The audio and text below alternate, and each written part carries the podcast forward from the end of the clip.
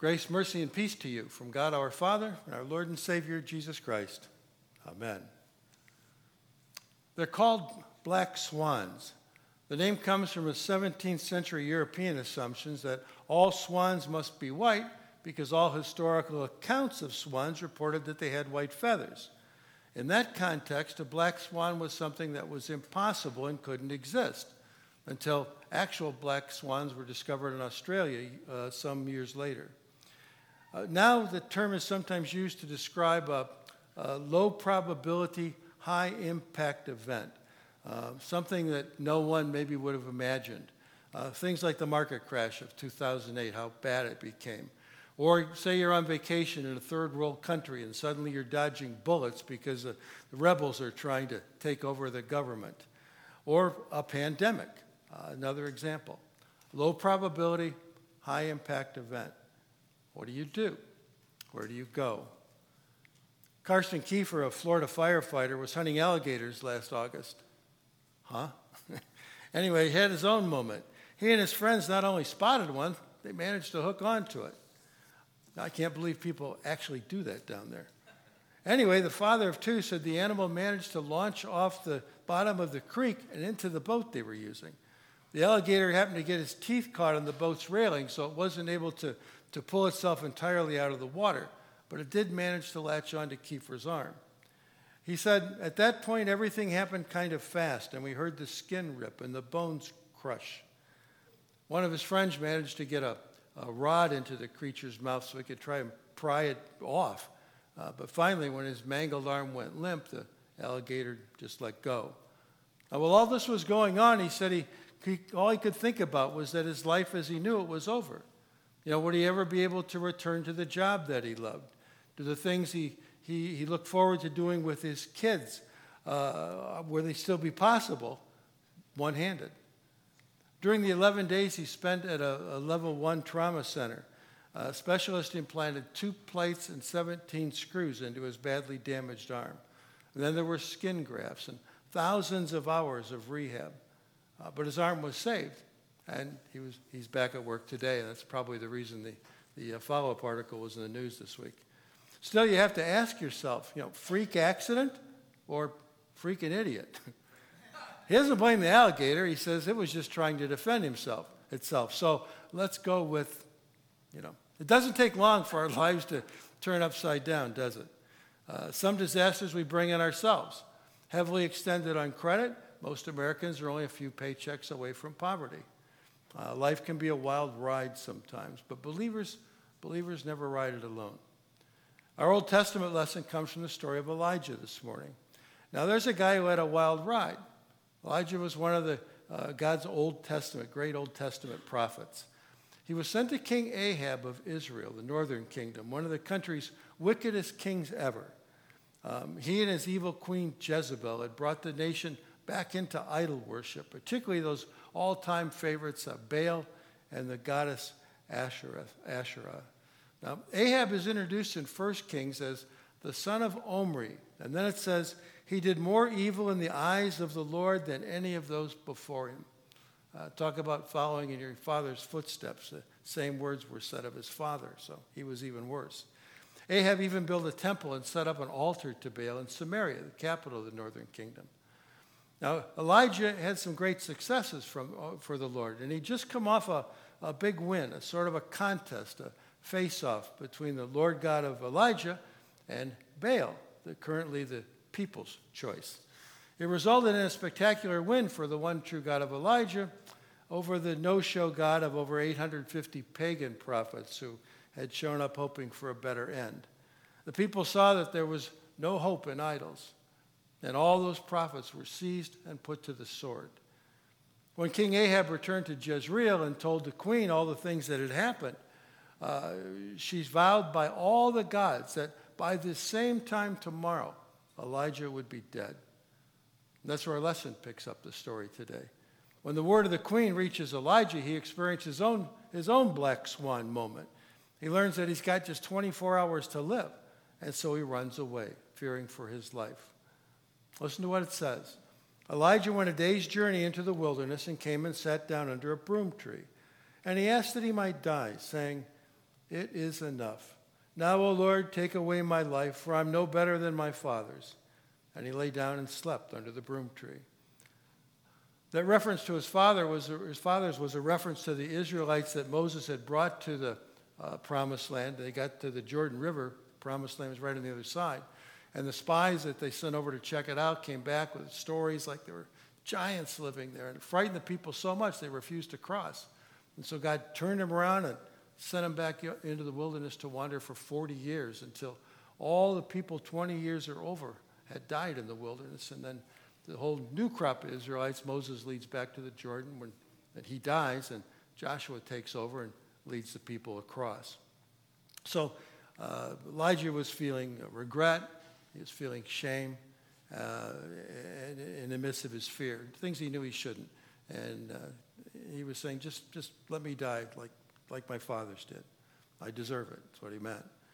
You know, but as a mediator of several miraculous events, Elijah had been riding a wave. And he can't understand why, after all this, the Lord would let the wicked queen take his life. Have you ever had Elijah's broom tree blues? You know, like for no reason at all, God has removed his protection from you and let the world have at it. That's how Elijah felt. But within Elijah's story is a prescription for beating the blues. And it's something you'll want to remember next time you find yourself sitting under your own broom tree, despondent and downhearted. First, we're going to look at his collapse into depression. Elijah knew that Jezebel wasn't just making an idle threat. Uh, she didn't do that. We know from Canaanite literature that the goddesses of the Canaanites were, that they, that they worshiped were some of the most vicious and, and violent characters imaginable. The goddesses even outstripped the gods of that time in their sheer violence. Jezebel was a Canaanite, she was a Phoenician, and that she reflected much of the character of the goddesses she worshiped. There's one especially chilling account in Canaanite literature uh, of Anat, A N A T, a consort of Baal who uh, rides into battle with his warriors. And there's a very vivid description of the carnage that follows and how she washes her hands in, in the blood of her enemies after the battle. This is what the goddesses the, that the Canaanites worship were like. And Jezebel reflected that kind of violence. She was a cruel and vicious person.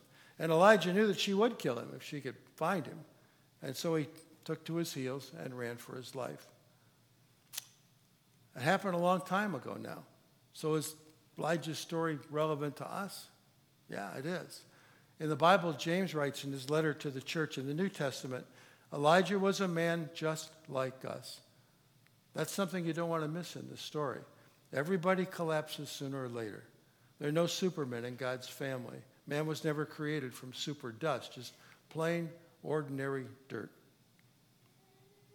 Even a man of Elijah's stature can fail. So many others in the Bible as well. Great people of faith had their own moments of, of weakness and they came up short. Elijah failed when he ran away. After all he'd seen God do and the miracles that had worked through him, he ran away. Now, being a Christian doesn't give you some kind of Teflon coating that'll keep all the bad things of the world from sticking to you. Trying to live a Christ like life means there are going to be times when you look weak or you feel out of place or you stick out like a, like a sore thumb. There will be times when your Christian values could even cost you your job or your friends. But that doesn't make you unique. It happens to all of us. It happened to Elijah. Even Jesus got discouraged according to his human nature. The Bible said that he, he anguished as he, as he prayed in Gethsemane. It was on the night that he would be arrested and tried and the next day crucified. He became overwhelmed with sorrow. We've all all felt like that at one time or another. Even Jesus felt it. He didn't give in to it. But when you come to him for help in your distress, he knows what it feels like. So you shouldn't be surprised when you're tempted to feel discouraged or despairing. But they're, they're, they're, you don't have to give way, but uh, you're only human. You know, so uh, there's going to be times that you do. And in that way, the Bible is pretty realistic when it when it, in its expectations of us. And the Bible is filled with stories of people who went through the same thing. For instance, 1 John 2 says, I write these things to you that you might not sin. But then John goes right on to say, and when you do sin, you have an advocate with the Father, Jesus Christ, the righteous one. The standard the Bible sets for us is to be like God Himself.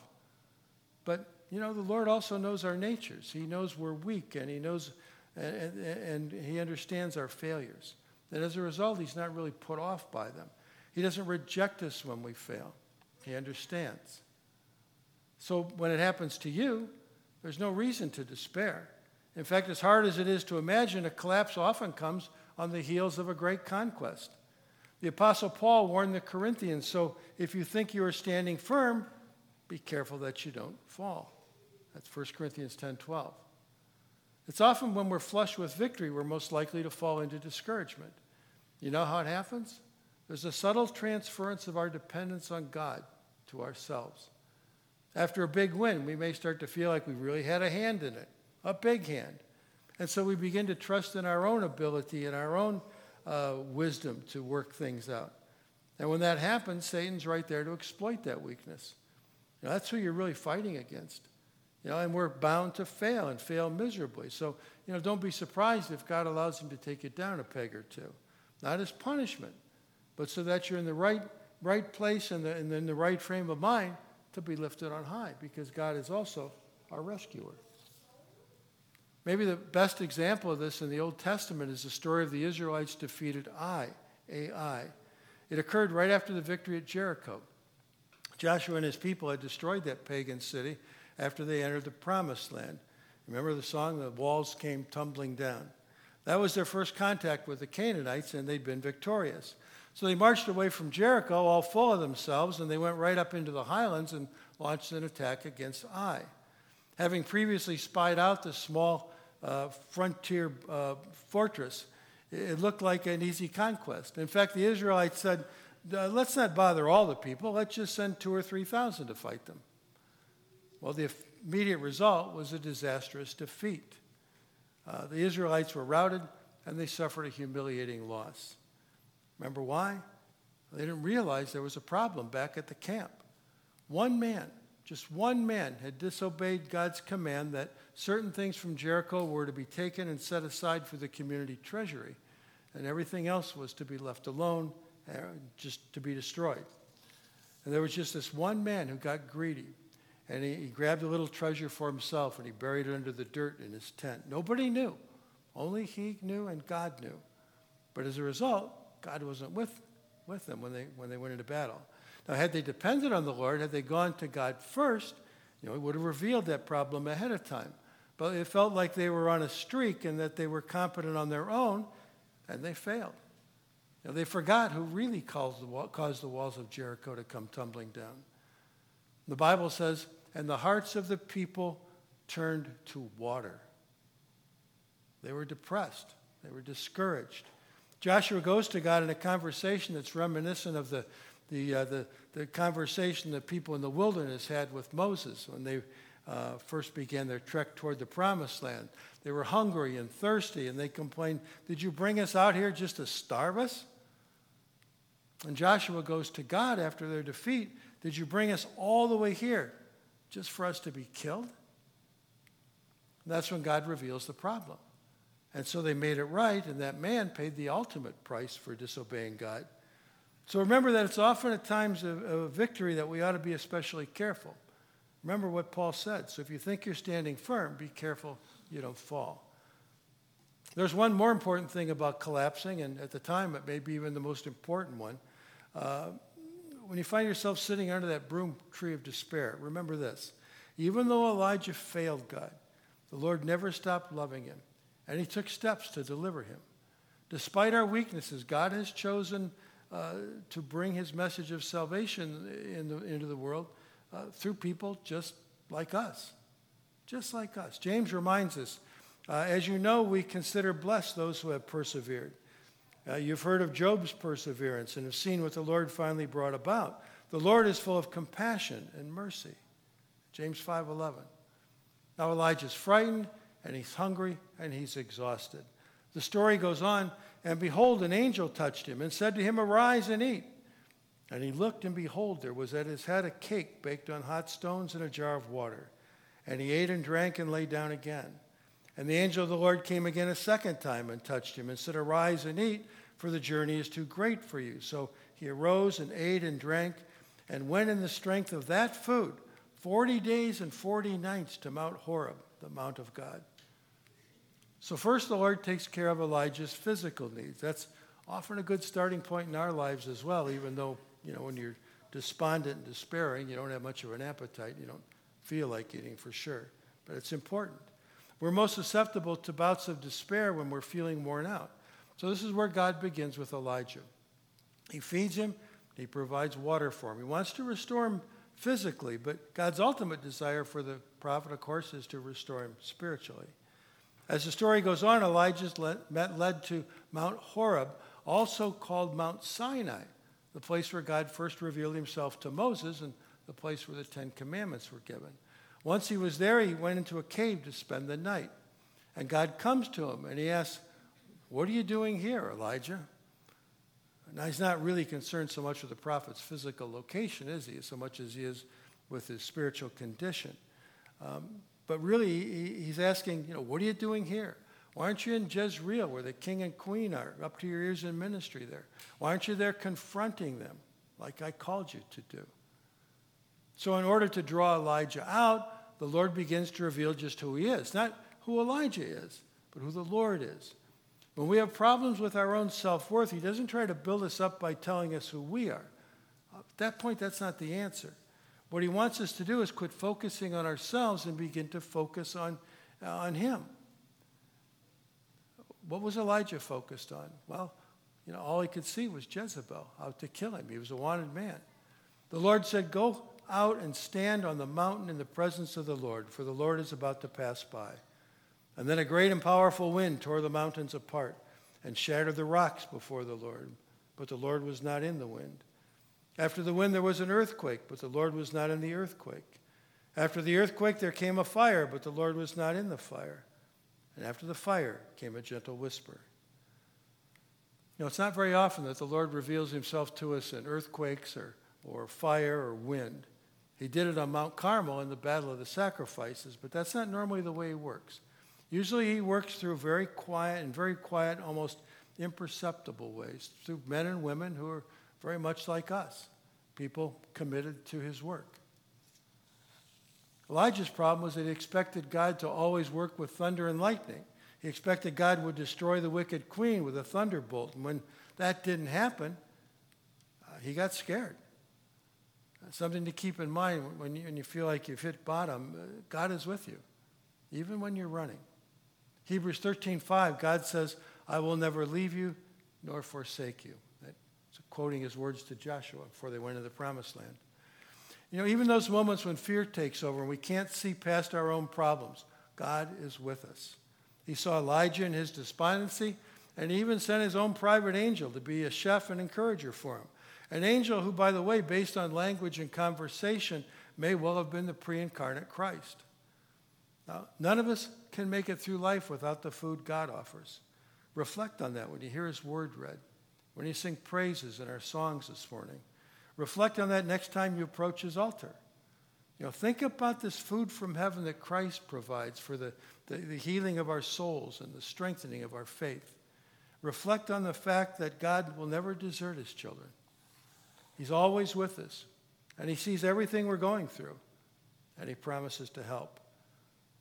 The Lord delivered Elijah by teaching him not to rely on his own strength, but to lean on him. There's an old saying that goes, When God allows us to stumble, it's so that we can fall into his everlasting arms. You know, when he lets us fail as his servants, you better consider that it might have happened so that we lose faith in our own wisdom and strength and embrace his instead. And those times we don't feel like we somehow failed in our, in our faith or service, but we still fail to achieve anything but opposition, we should think of our Savior who was persecuted and suffered for us innocently.